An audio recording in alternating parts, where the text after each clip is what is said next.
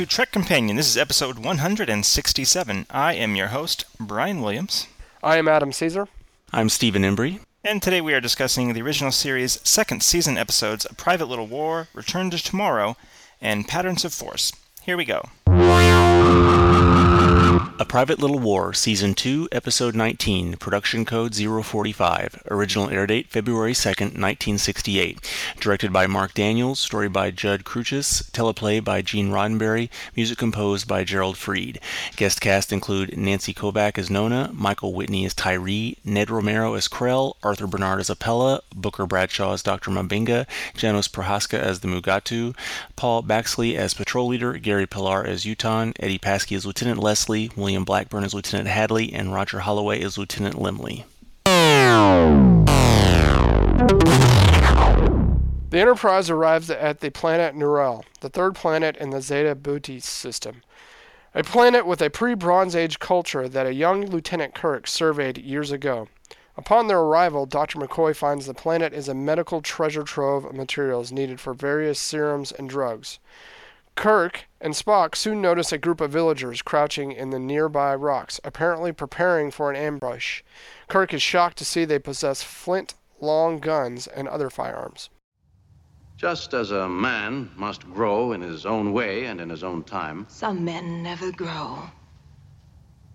perhaps not as fast or in the way another thinks he should, but we are wise enough to know that we are wise enough not to interfere in the way of a man or another world. All right, A Private Little War. Adam, why don't you, why don't you start us on a Private Little War? Private Little War. Um, I'd have to say I, I kind of like this episode. It's kind of it's kind of goofy at times. You know, you have the um, you know the the the I guess the the polar bear ape costume. Um, and there's some I don't know. These are it kind of has some moments that are just original series. You know, you have that whole um where the the wife is taking the poison away from Kirk. It's the high dramatic music. She's flaring away. You know, I was thinking to myself, it's kind of something that you know you wouldn't see in any of the other series. It's just these kind of um, the only things that you would see in the original series. Um, now, um, like I said, as I said, the I enjoyed the episode. I don't know if I would say it was a good episode. I think I just enjoyed it for these these things that you just see in the original series. Well, I know one thing I liked. This is kind of a common refrain for us. I like the, you know, Trek history that we get. You know, Kirk apparently recommended keeping this planet isolated or whatever 13 years earlier. We know he had a survey mission here or something. Another thing I definitely enjoyed. I like how very early on, you know, Kirk is deprived of Spock because Spock gets injured, and then he has to let, you know, after beaming down, he has to let the Enterprise go. So he kind of loses those two things that he counts on t- to uh, accomplish his mission, and I, I kind of like the idea of him getting, you know, b- being forced to work without these things. Just him and McCoy. Yeah. Um, Steve, what what are some of your first thoughts on Private Little War? Yeah, um, I agree. I mean, I don't think it's um, this is a great episode, but it's, it is interesting because of those of those things, and, and then of course McCoy being able to be more featured because of Spock's absence primarily. Um, of course, we also have the uh, the Vietnam analogy stuff um, pretty obvious here, which I think is interesting from a historical perspective. Um, I also thought there was a lot of um, kind of interesting. Like early on, you have that that shot behind the back of Kirk and Spock, and, and the way that that kind of that kind of angle you don't see often in the original series. Very early on, that struck me as interesting, and and then there's the crazy. Uh, Spock fall thing, where who's that guy where he gets looks like he got uh, hit with a bazooka or I don't know, it's something he just falls, you know, which I think is pretty funny.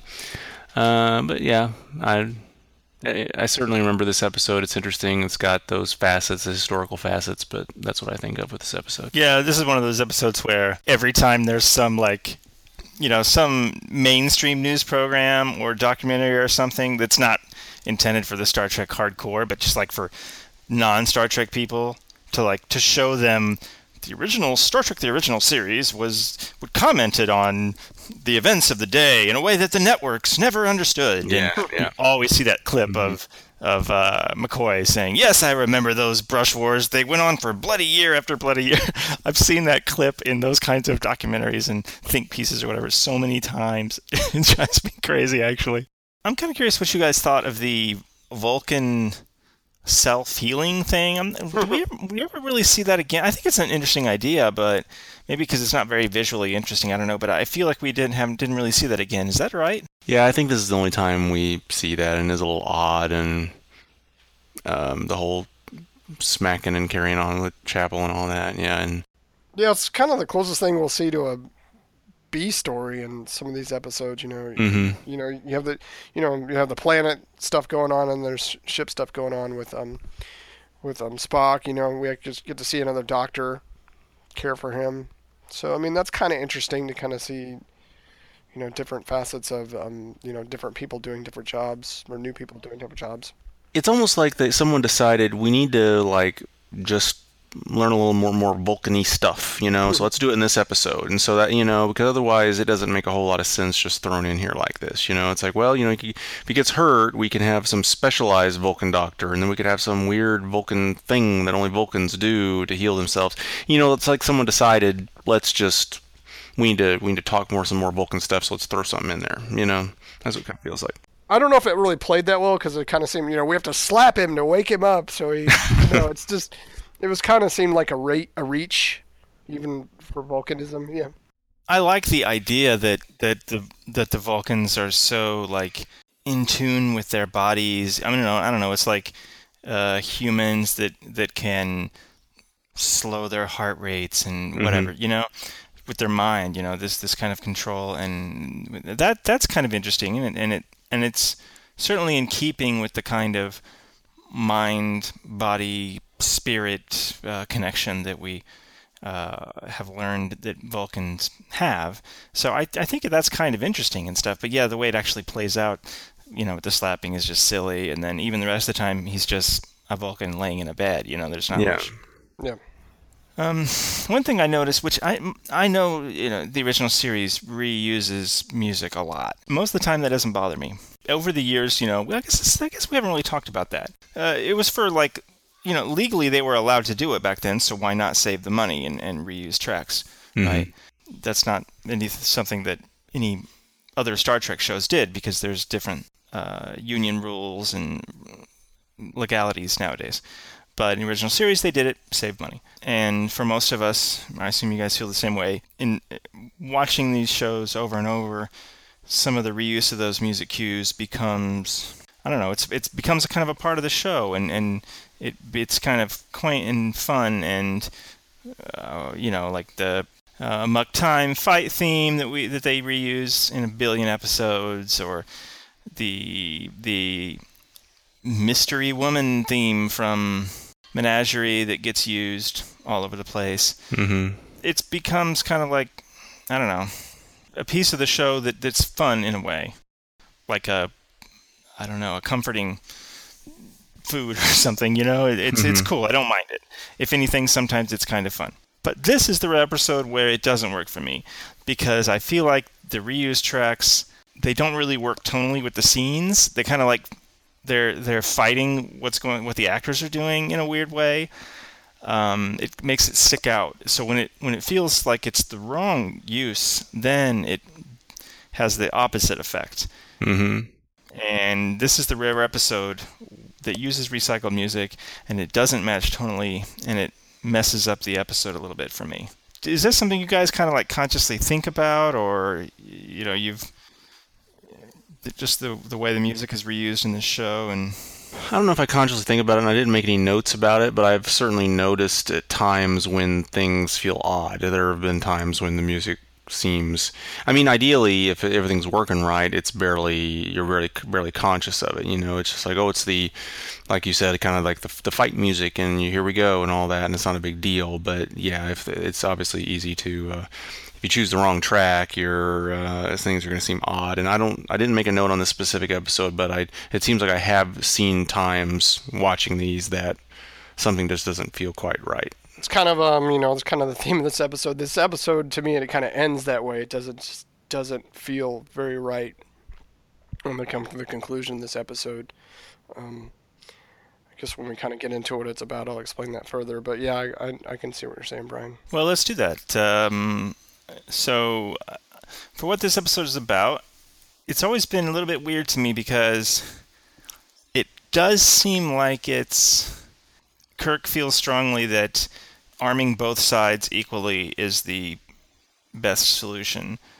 Um, he almost seems like he's arguing for the Vietnam War, Mm-hmm. Yeah. and that that seems like arguing for violence or armament or you know that kind of buildup seems counter to the utopia that is Star Trek. It it seems counter to what I think of as Gene Roddenberry's philosophy. I mean, we all know he was a police officer and he was in World War II and things. So he, I mean, he's not Pacifist. anti-military. He's certainly not a pacifist, no.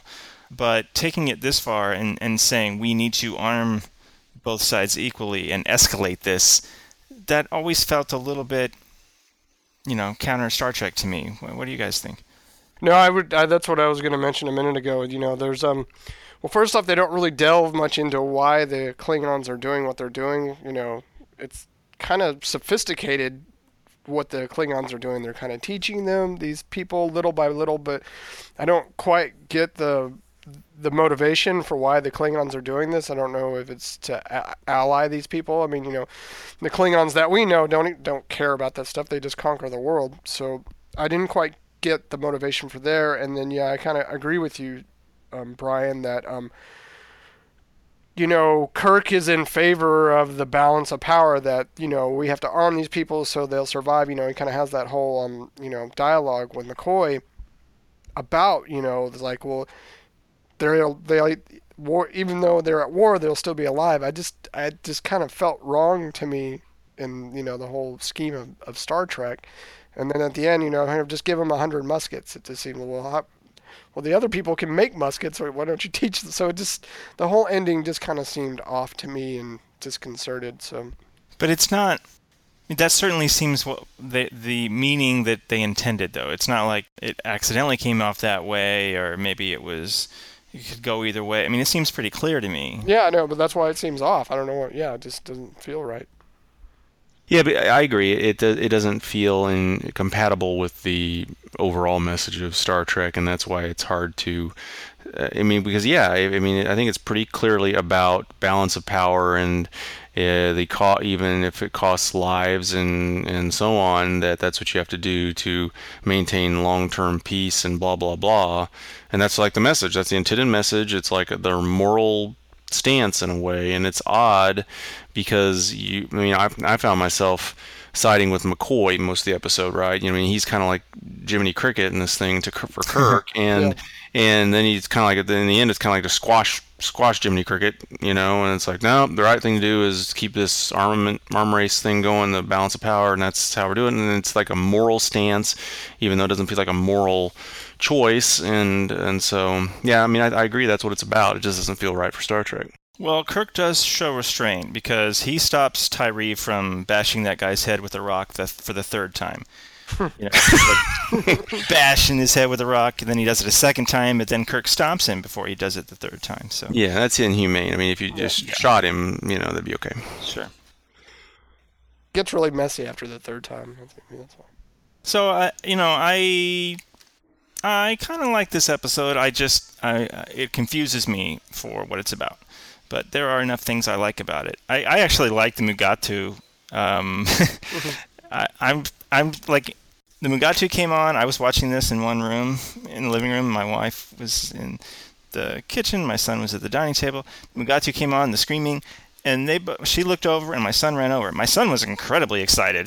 that was, that was Mugatu was very exciting to my son, and I could. s- I looked over, saw my wife, and to her it was just like cheesy '60s show guy in a suit, you know, Yeah, it was yeah. like uh, rolling her eyes kind of thing. But I think it's kind of cool. I think it's kind of cool. Like I said, I, I like the ceremony where she pulled the poison out of his Yeah. chest or whatever. Yeah, don't forget the little the little wiggling turd she used to heal him. Yeah. Yeah. I like that that Tyree took her as his woman because she rubs him with a plant. Mm, That's original. I don't. I haven't really seen that in any. other- right, right. Catnip for humans. All right, guys. Uh, let's do six degrees for a private little war. Steve, are you going first or second? I'll go first. Ned Romero plays Krell, the Klingon that likes to supply fire sticks to the natives, in Next Gen's final season and Wesley Crusher's final appearance on Next Gen. Romero played the Native American Anthwara that's getting kicked off his planet. So there were like, you know, a lot of endings taking place. Name the episode. Mm, And gave you some clues there in my question. right. Oh, uh, Journey's End. You are correct, Adam.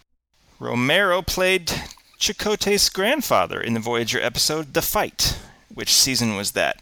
Three, five, or seven? Uh, I'll say three. No, only two options, so I will not give that one to Steve, but it was season five. So Steve has one. We are moving on. Return to Tomorrow, Season 2, Episode 20, Production Code 051. Original air date February 9th, 1968.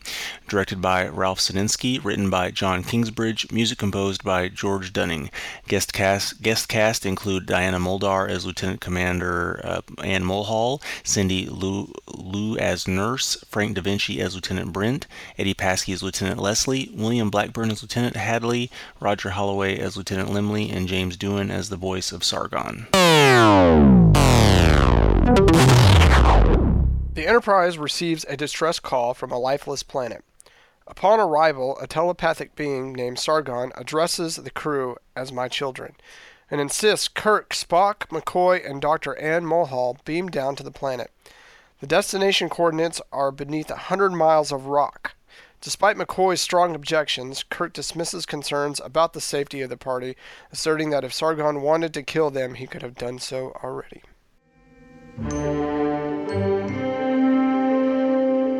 Risk. Risk is our business. That's what the starship is all about. That's why we're aboard her. All right, we're return to tomorrow. This is the one that is probably most famous for some lines of dialogue that we all remember. and th- by that, I'm talking about "Your probes have touched me, Mr. Spock." We all had that in our notes. no, uh, of course, talking about risk is our business. That's what the ship is all about. That's why we're aboard her. Who wrote this episode, Steve? Uh, John Kingsbridge. John Kingsbridge. It's funny, everybody, you know, I don't know how many conventions I've been to where people have just like recited that whole speech. I'm not sure it's good enough to to like survive that much um, repetition, uh, but you know, it's it's funny that it's in this episode because I almost never remember this. Yeah, yeah, yeah, yeah. Honestly, the beginning with the probes, like that whole section, the whole time I'm like, what the heck episode is this? I do not re- remember this episode. It's not until they they get back on the ship and the three of them take those three bodies. Then I'm like, oh yes, okay, now I remember this episode. And and it's one of these that the title of the episode doesn't help at all. It's kind of like, what? Which one is this? Is this some kind of time travel thing? What did we go- I don't remember this one. Tomorrow, it, return to tomorrow. Tomorrow is yesterday. Just these. Uh, Steve, what are some of your first thoughts here on Return Tomorrow? Uh, yeah. So everything that's been said so far, I agree. This is one of these that I have to kind of get into it a little bit for it to jog my memory and so forth. And it kind of, I don't, I don't know. I mean, there, it's, it's, it's fine. There's, it's, it's odd. You know, it kind of drags. There's this. It just the whole and in in the in the motivation of and of, of letting this happen as it does i don't understand why they would agree to this whole mess and then by the end it's kind of confusing Oh, I, I have the answer to that. Because risk is our business. Yes, and it That's was what ri- the it ship was is all about. That's why we're aboard her. I'm going to quote the entire speech every single time. Okay, go ahead. oh good and then it's yeah well risk risky to uh, make it as confusing as they did i guess took a chance there but um oh and then you know like at one point also confusing at one point that uh, the uh, Ann, Dr. Ann Mulhall, she's like, you know, I can just stay in this body. Only we will know as if everyone can't hear the reverb on their voice. You know, it's a giveaway. and so, yeah, you know, I, I certainly remember this when it gets into it, and there's a lot of odd lines, and I remember it dragging and and then the confusing relatively not confusing i suppose but just kind of convoluted ending to um, you know spock inhabiting chapel and then the you know yeah whatever. for all the times i've seen this and thought about that i still have to like be okay wait what just happened exactly yeah yeah yeah, yeah. no okay i gotta say I, I and believe me, I know I understand how somebody could probably watch it and laugh or something. But I when the, for me,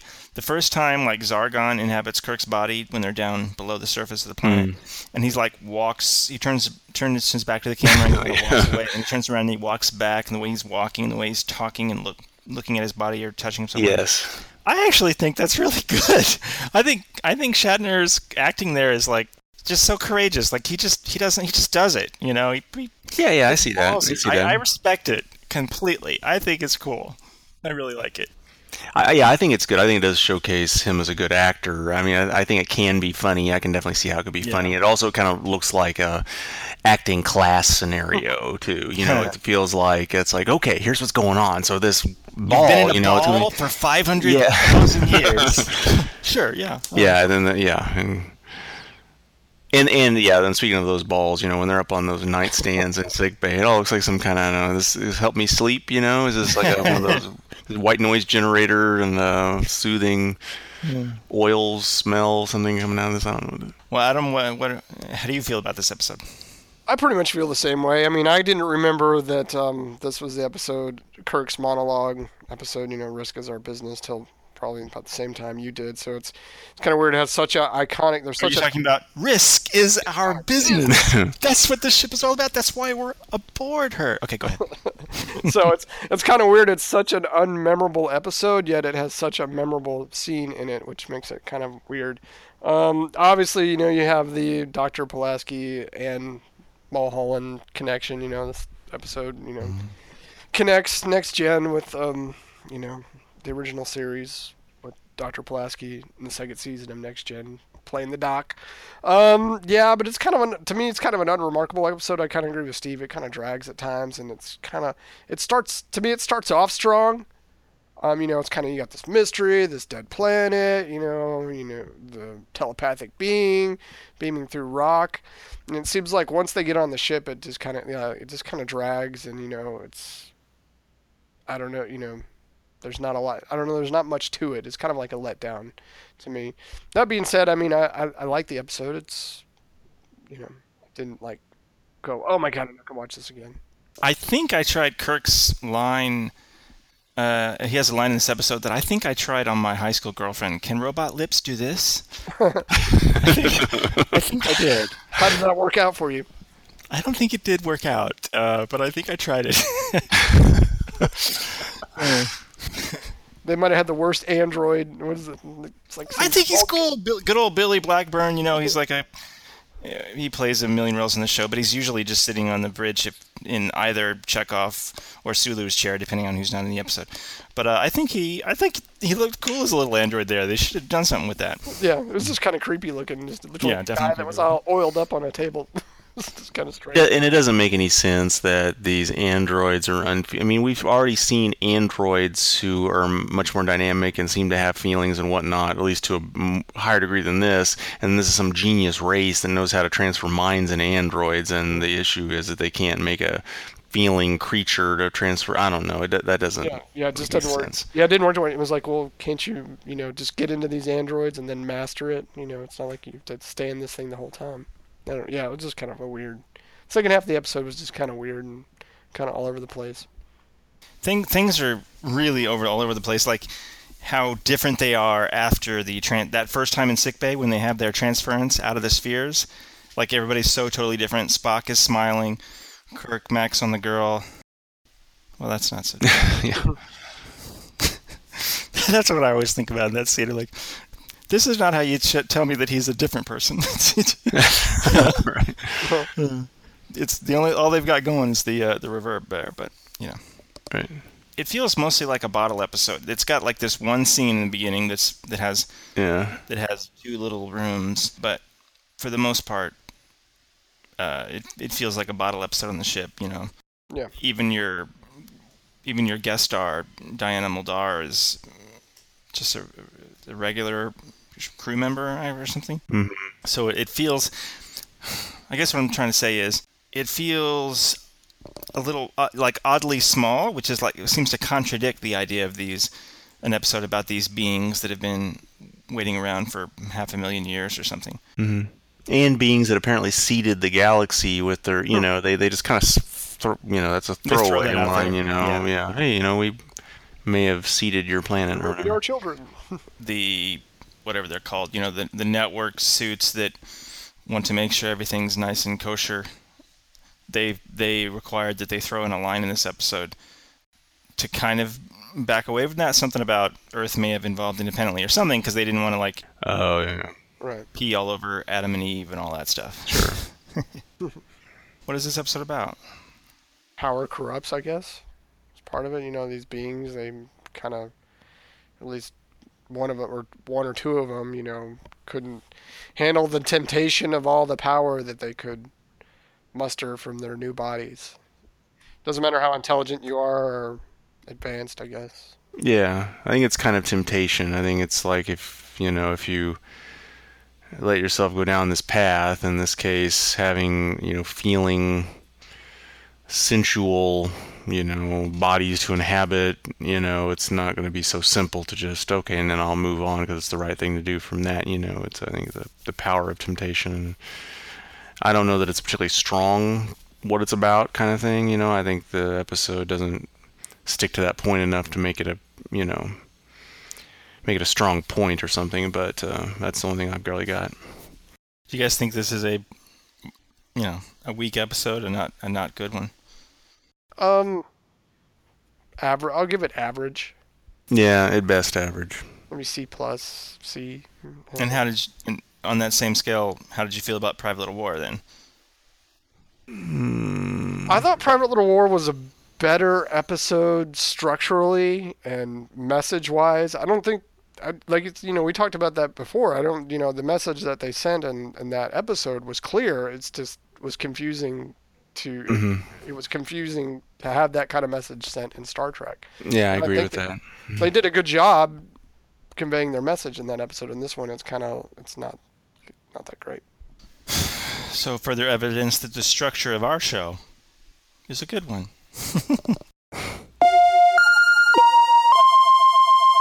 All right, let's do six degrees for Return to Tomorrow. I believe Steve has one, and uh, Steve went first last time.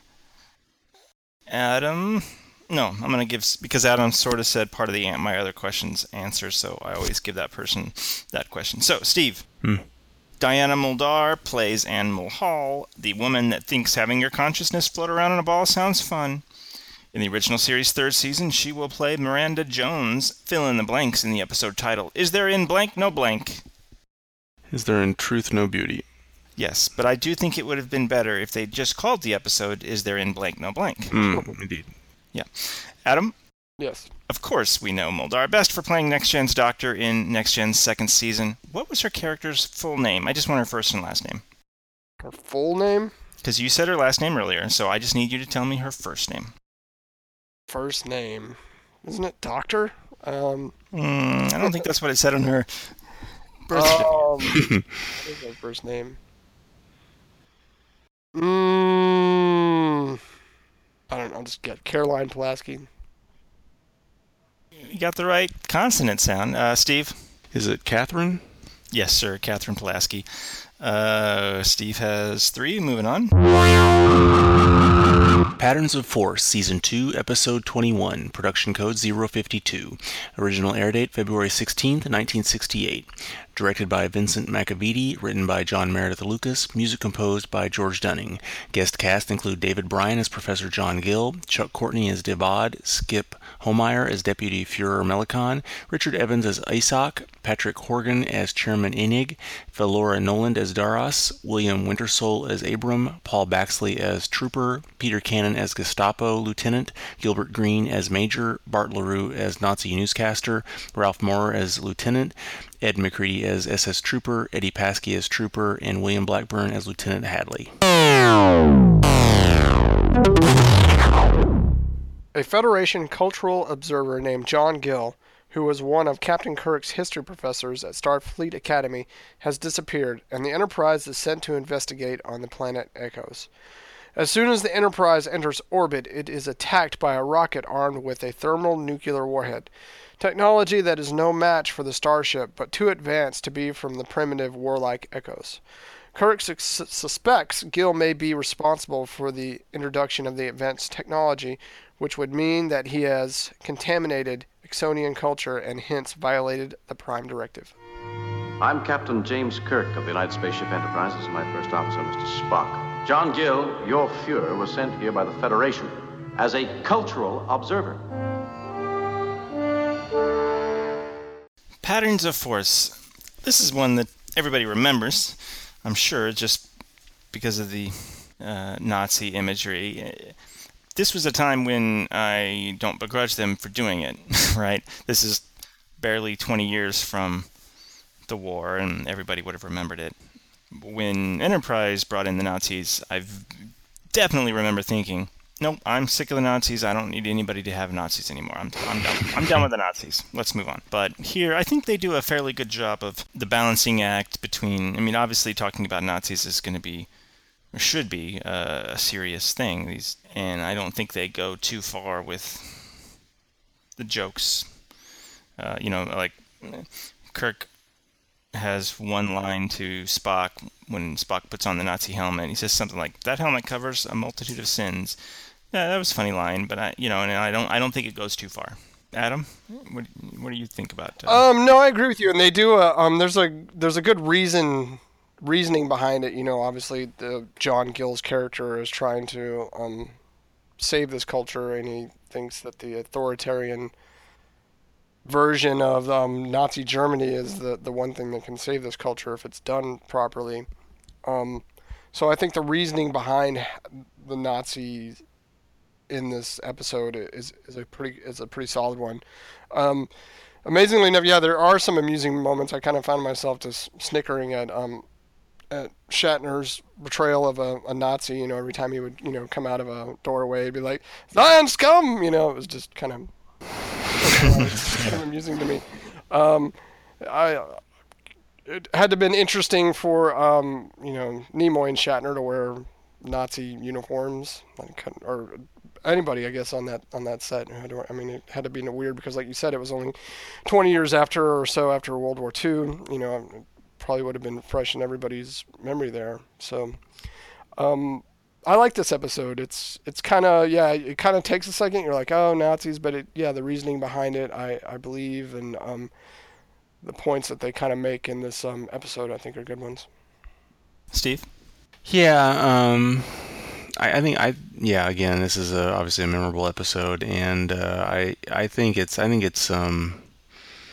I think it's I think it's interesting. I think it's I think it's a reasonably good episode. It's it's it's hard to understand how this character, this John Gill, would think this is a, a prudent course of action. Introduce this, regardless of you know, his motivations, to introduce Nazi Germany that as kind of the the you know the way to bring everyone together or whatever. But um, you know, um, I, I think I think it makes for an interesting um, puzzle on how to do it, and and they yeah they do somehow make the um, they they the the uh, comedy stuff they somehow make it work and not be offensive in an episode where everyone's dressed up like Nazis or I mean I don't yeah it's it's bizarre in a way you know but um, I always like this episode okay I know it's not my favorite by any means but um, it's engaging and uh, there's a whole lot of twists and turns and getting out of various conundrums and so on so. I always think, uh, you know, Kirk and Spock, kind of near the end, they infiltrate the Fuhrer's party and uh, kind of phone a friend, have McCoy come down and help mm-hmm. out. Yeah. And McCoy has to be, he looks drugged, Jim, you know, and then you know there's there's like the, the scenes of Gill giving a speech, right? And it's just like not moving, not blinking, with the in his mouth, and you think this must be how he always gives a speech. And McCoy's like, he looks drug to me, and you can't help but think, if only the natives had such insight. Um, they could have figured it out for themselves all you know much earlier. We, we got to see a shirtless Nimoy for quite a while in this episode, and a bunch of it looks like lipstick was all over. Now, Kirk. I read this, and I guess it must be true that um, this is the only time Spock is shirtless. Well, to go that the makeup, you know, it'd be tedious. Yep. Yeah, he does have that green tinge to him. Uh, I like how you know they first beam down, they get into the Nazi outfits, and they're gonna you know go into the building, and they're just immediately caught, right? Yeah. I actually like that because it, it's it's not what you expect. It's not what would happen in most of the episodes. mm-hmm. This episode is kind of funny. It's like the I don't know the Goldfinger uh, of um, of Star Trek episodes. They're just con- you know constantly being shi- shifted around here. They're caught. They escape. They sneak back in. It doesn't boil down to a lot, but it kind of keeps it moving. Yeah. That whole transponder and the arm thing got thrown away really quick. That was kind of that was kind of hmm. like, wouldn't that make a good idea to put transponders in your arm every time you beam down to a strange planet? I don't understand. Like he's literally who who does it? Was it Spock or Kirk? I don't even remember which one. But they like they like rip the metal off the. You're you're you're in a prison, a jail. You're ripping that metal off of this bed, and then you're gonna cut yourself with it. Yeah, yeah. That does not seem sanitary. no. no. I think I'd, I'd I'd ask McCoy for a shot as soon as he got down there. The the only thing that saves it is just kind of amusing seeing the looks on on Kirk's face when when Spock's on his back. Can only save. All right. All right, well, let's discuss, and maybe this will take us into what it's about. But let's kind of discuss. Uh, I think Adam, you mentioned earlier, you like you don't really understand why John Gill thought modeling this this society after Nazi Germany uh, was going to be a good idea, or maybe that was Steve. Sorry, I forget which one you guys said. But my first thought when you said that was hubris, and I think that's what's kind of interesting here is you've got this academic who, um, because we know he was a professor or an instructor at the academy, um, and is a historian, right? And it was his kind of hubris that I think, which we've seen before, you know, like some Mhm. academics that don't take practical things into account. Uh, and that failed him here. And his last line as he's dying is, I was wrong, the non interference directive is the only way even historians fail to learn from history. Um, and maybe this takes us into kind of what it's about. But that, that was my interpretation of John Gill's motivation. You guys have the same thought on that? Yeah, I mean, uh, this is one of these episodes, you know, where they kind of give you the the thesis of what it's about, and that especially in that last line that that Gill, you know, recites, and kind of kind of encompasses what the episode is about. You know, I think um, the Nazi Germany is just um, what, what's the best way to put the? It's just kind of put an exclamation point on it. You know, like this doesn't work, don't interfere, and that's just kind of just put it in your face type of thing. Um, I don't know if I'm saying that the best way, but it's kind of how I felt about it. And kind of on a, a secondary note on the as far as what it's about, that uh, uh, you know, early on in the episode, relatively early on, there's something the um, the the the race of people that's getting you know pressed down and persecuted and whatnot. They one of them says, "Without us, there's nothing to hold them together." You know, without us to hate, there's nothing to hold them together. You know, and, and well, obviously, this John Gill wouldn't have said, "Okay, we'll be Nazis, and then we'll pick out some race of people to hate and persecute, and that'll help you not unify us." I mean, that's the point. But it's it's uh it it is true. I mean, these kind of things lead to things. You know, I mean, if if Unintended consequences. yeah, unintended. Yeah, it's an unintended consequence of that kind of thing. Is that like if you're gonna be that kind of have that kind of organization to your government or your society and whatnot. Or let's say you're going to be a world leader in today's society, Mhm. and you you mobilize your followers. Uh, you give them a target. Yeah, that's the easiest way to do it. Minorities. Yep. Fear. Yeah. I mean, one could argue The where where is that going to stop?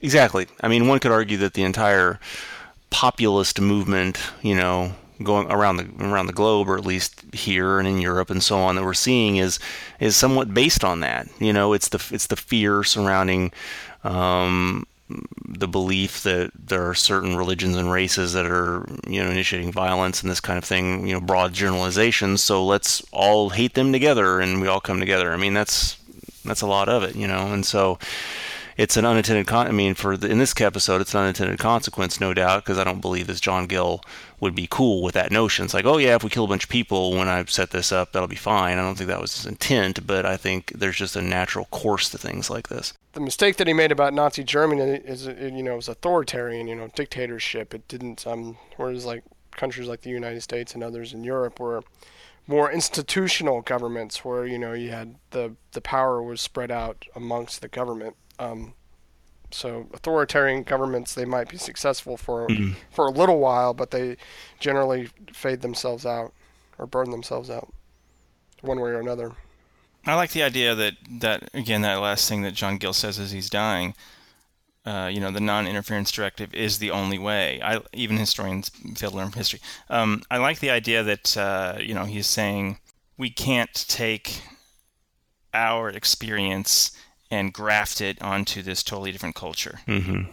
Uh, the just the only way to to ensure that we don't mess up these societies or that we don't that we don't see that, that we can look at them with an unbiased view is to just not interfere and let them develop in their own natural way because there are always going to be things uh, about this society that we as outsiders don't quite understand don't understand or can't see the what could end up being the consequences of a choice.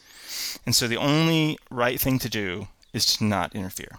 hmm I mean, it seems to, it seems to be um, counter to the message that we got from Private Little War. That's maybe that's why it's um, Private Little War. You know, we watched these episodes. You know, they bookended today's podcast. So you know you have clearly one message in a Private Little War, and then you have the exact opposite. Well, and I'm not saying it's right or anything, but I think Kirk, what Kirk is getting at in Private Little War is because the Klingons have interfered, we need to interfere to compensate for the Klingons' interference. You right. know, that was verbose, but you know what I mean.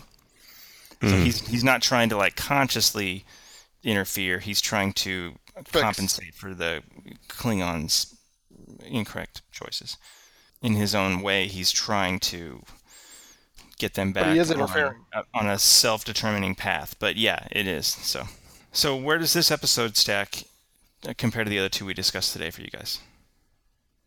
The best one, probably. That's probably the best of the of the three. Um, like I said, I, I liked Private Little War, um, even though it's an unusual episode. Um, but those two, and then tomorrow. Tomorrow is tomorrow. Tomorrow, yesterday, today. Yeah. it's a good title, but it has nothing to do with the name of the with the, with the episode. Generic original series names. Yeah. I bet there's exactly. like an internet computer program that yeah, yeah, just no generate those for you. Battlefields of patterns. patterns of tomorrow. the force of yesterday. All right. Uh, I believe Steve has three. Adam? Yes. You going first or second? Why not go first? All right, so listen to the question carefully. There may be hints in the question. Skip Homeier, Homeier, I don't know how to say his last name, plays Melakon, the real power behind these new Nazis. In the original series' third season, he plays the hippie doctor in The Way to Eden, what is the name of the mythical planet that the renegade hippies are searching for? Eden. You are correct, Steve. A name a previous episode. uh, name a previous episode of the original series that referenced Nazi Germany. Hmm. Okay, a previous episode that referenced Nazi Germany. Oh, um, City on the Edge of Forever. Very good. Uh, four to one. It's not a shutout. Yay. All right. Uh, you guys see that uh, they avoided that writer strike at the last yes, minute, so maybe yes. we'll actually not delay Star Trek Discovery again. we might actually get it this calendar year, heaven forbid. So still kind of Yeah. following all that news and excited about all that. But other than that, not a lot going on. What movies are you looking most forward to this year, Brian? Movies that I'm most looking forward to. Uh, I was pretty excited about The Circle, and it turned out to be solid. Just because I'm, I, I think Silicon Valley is kind of interesting and stuff like that. But uh, probably another STX movie, uh, Valerian, the Luc Besson movie, comes out this summer. Oh yeah, that's right. That one uh, I'm pretty high on. Spider-Man. Yeah, there's there's definitely some exciting stuff. I'm sure everybody's excited about Last Jedi. Fine. Did you guys see the the mashup somebody did of the last? I think it was on on Trek movie site where they they mashed up the Last Jedi teaser with the Star Trek Into Darkness teaser. Basically, they took the audio from the Into Darkness teaser and put it on top of the Last Jedi teaser. No, I haven't seen it. Exactly. It's exactly structurally it's identical, so it totally works. It's really funny. It'll it'll make you uh, start seeing through every trailer that you that you experience. You're like, ah, same structure, same structure. That's why when you see something different, it really blows you away, like that first home Spider-Man Homecoming trailer. But anyway, um, why? What are you most excited about, Adam? I don't know. I was just asking since we were Yeah, you know, right. we- we were talking about movies and the pre-show stuff. Yep, yep. All right, folks, thank you for spending an hour with us. We will be back in two weeks to discuss the next three episodes of the original series. I believe two weeks after that, we will just have two episodes to discuss as we close out the second season. But two weeks from now, we will have our uh, three episodes like normal. And um, you can follow us on Facebook, facebook.com slash Trek Companion. Our Twitter handle is at Trek Companion. You can send us an email, trekcompanion at gmail.com. Thank you again. See you in two weeks. And until next time, take it easy. Bye, guys. See ya.